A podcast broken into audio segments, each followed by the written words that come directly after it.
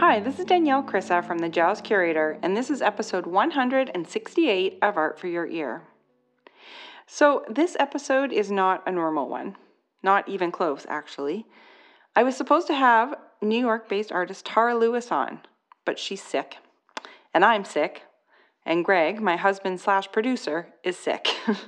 so, all three of us were like, nope, not today. That said, at the beginning of last week's episode, I told you I was saving up some super deep and reflective stuff for this week's intro. And because I always deliver on my promises, here we are. Also, because this is a pretty big topic, I couldn't really imagine telling this story and then launching into a fun interview with someone. I didn't want to put that kind of heaviness on their visit to Art for Your Ear, you know? Anyway, I decided to rally the troops, Greg, and put this short, very personal episode together anyway. Tara will be on next week, and uh, I will kick things off with thoughts on something a little more light and fun. Okay, so I have to be totally honest. I've been sitting here for about an hour trying to decide if I am really going to do this. Um, this story is not directly art related although I guess it kind of is, which I will address in a minute. Um, it's not something I talk about very much. In fact, I try not to think about it very much either. That said, a couple of weeks ago, on February 17th, I put a post up on Instagram and your responses shook me. Here's what I wrote February 17th, 1999. 21 years ago today, I was on a plane fleeing an abusive relationship. I was terrified and relieved all in one breath. It was a lifetime ago, but I will never see February 17th on a calendar and not remember that flight from one side of the world to the other that set me free. If you're in something bad, find a way out. Ask for help and get out. It's possible, I promise. So that's what I posted. I was wanting to own the fact that I was strong enough to get away. Because when you're in something like that, even once it is long over, like decades long over, you spend years feeling like you were weak. Weak enough to allow yourself to be in that situation, which of course has nothing to do with it, I now realize. Abusers are master manipulators. They are the weak ones, and they try to steal your strength chipping away at it slowly and methodically. Anyway, I thought I was just putting my heart on sleeve for a minute on this important personal date, and that would be that. But then the comments started coming in, and they were not at all what I expected. A lot of them simply read like this November 28th, 2010, December 3rd, 2014, July 5th, 2018. July 4th, 2009, November 11th, 1995, 9999, August 21st, February 7th, March 11th, April 14th. And that's not even close to all of them. I don't know why this blew my mind. February 17th, 1999 is forever etched in my mind, but it never occurred to me how many other women have their dates the numbers on the calendar that marked the day they were brave enough, while absolutely terrified for their safety and for what might come next, to leave. A few women also posted dates that were the opposite of freedom. The dates they shared were the last day of life for an aunt, friend, or sister who didn't leave in time. I feel incredibly lucky that that wasn't my kind of date, although I thought maybe it was going to be.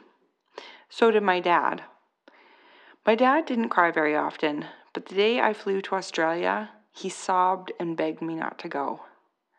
He was afraid I wasn't going to make it home. Honestly, so was I.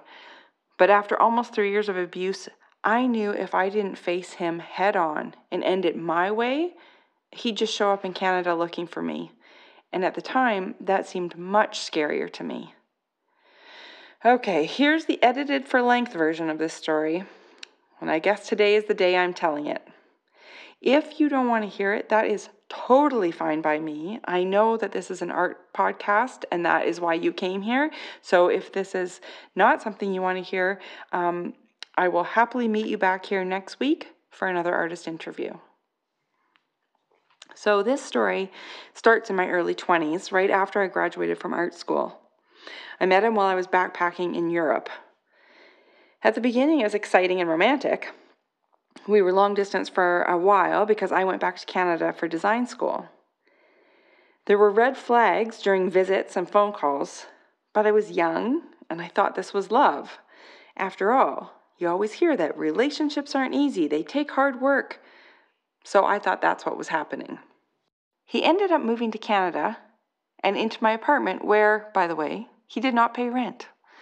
Now, off the top, I said that this story wasn't art related, but in hindsight, I realize, of course it is.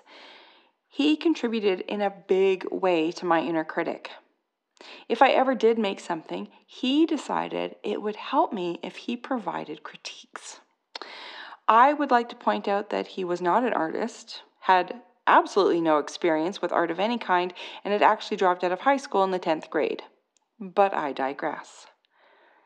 Even when I made something that I was really, really happy with, he'd say, Who cares?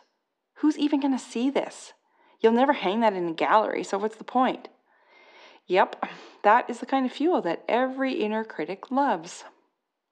So that was definitely one of the red flags.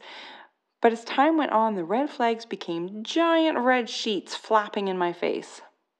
He did crazy shit, then apologized. More crazy shit, and came home crying with huge bouquets of flowers, promising it would never happen again.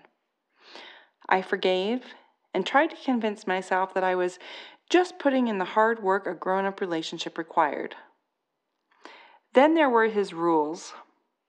Here's just one of them as an example of the batshit craziness. I wasn't allowed to go to the bathroom with the door closed. Why? I have no idea. Once I made the mistake of going in there and locking the door with the little latch hook lock. Well, he lost his mind, ripped the door open, splintering the wood where the hook was screwed into the door frame. After about a year of this domestic bliss, he announced he was going traveling again. He couldn't be held down, he needed to see the world. So he left. And then 10 days later, he called me from his parents' house in Sydney. Huh? Well, apparently, the story I got was that he had been in Nepal and was watching the sun come up over the Himalayas and suddenly realized he didn't want to see another sunrise without me by his side. He cried apologized for what an ass he'd been, and begged me to come to Australia to really make a life together. He was ready. He wanted to marry me. There would be no more crap because a real man treats his wife with respect. well, I guess that was everything that my naive, abused, and manipulated 25 year old heart wanted to hear. I planned to join him there a few months later. I needed to sell my car, wrap up my job, line up a job in Australia, etc., etc., before I just up and left my life in Canada. Cool. He was going to do the same thing get set up and ready for me to arrive. And then the red flags started popping up again, and again, and again, and again.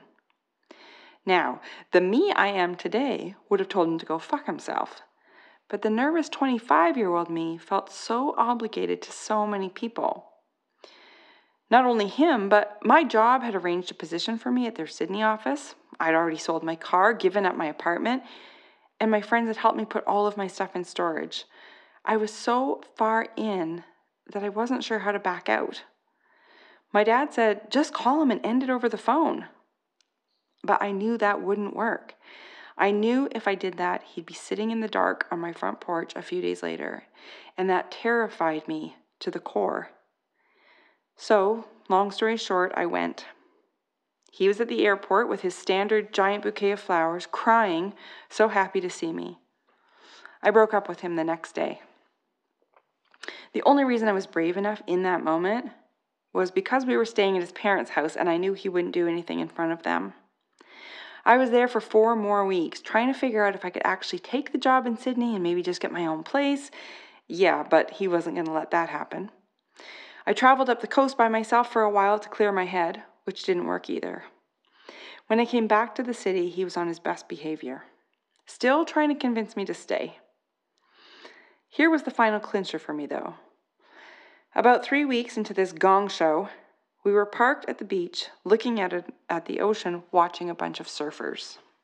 He'd been saying he wanted to go look at engagement rings the next day. Wouldn't I like that? Wouldn't that be so romantic? Everything I'd always wanted. Mm hmm. A few minutes later, after we'd both been sitting quietly watching the sunset, I asked him what he was thinking about. He very calmly said, Oh, just how I'd like to take you down there, smash your head against the rocks, and throw you in the ocean to let you drown. Cool. The next morning, I pretended I was going for a run. I ran to a phone booth with a quarter in my shoe and called the airline to book an emergency flight home. They could get me on a flight the next day at 3. I booked it. That evening, we went to his best friend's place. The boys went out, and I stayed at the apartment with his friend's girlfriend and a friend of hers that I'd never met until this exact moment. The girls were planning a party for the next night and were giving me the details of when, where, etc., etc. I, of course, was going to be on a plane home to Canada. I took a deep breath and I told them I was leaving and they rejoiced. they both hated him and couldn't believe that I was with him. And the friend, who I had just met an hour before, volunteered to drive me to the airport. They, of course, would keep this information between us until I was safely on the plane. When the boys got back, I left with him. Before we even got to the car, he said, What's going on? Nothing. He freaked out. Are you leaving? How the hell did he know? Yes, I said.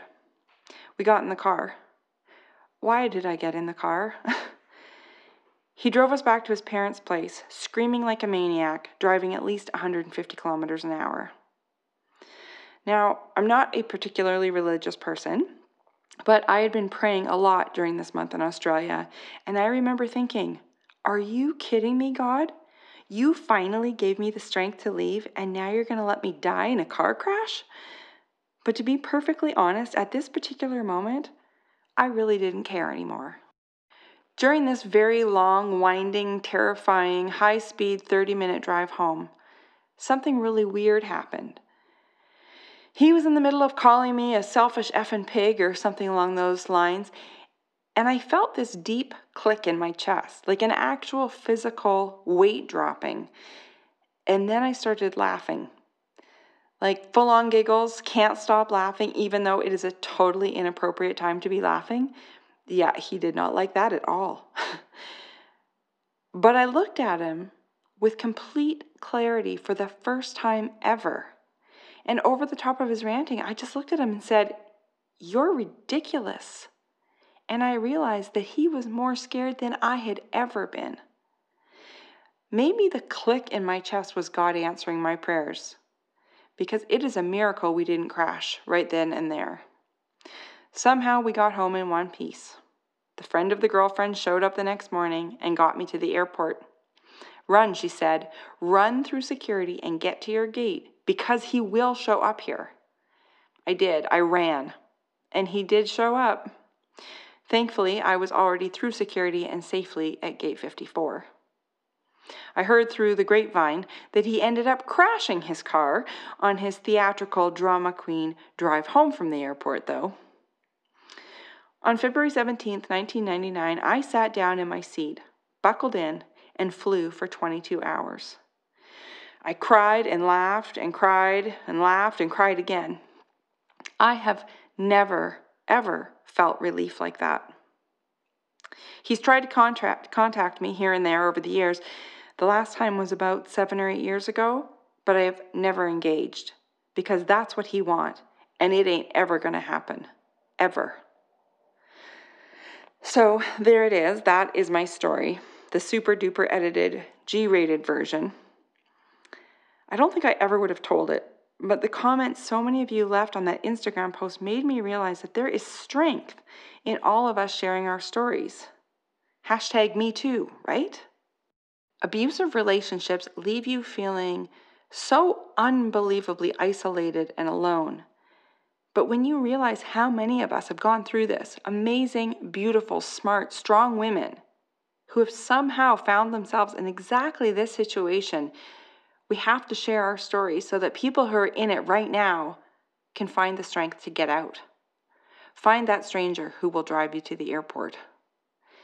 None of us deserve to be treated as though we are less than. They are the cowards, not us. I know that that was really heavy and probably not at all what you expected when you hit play on an art podcast. If you didn't bail, thank you so, so much for listening to me. If you do need help or know someone who does, there are resources out there. Go find them. And with that, I will say there will be more art for your ear next weekend. See you then.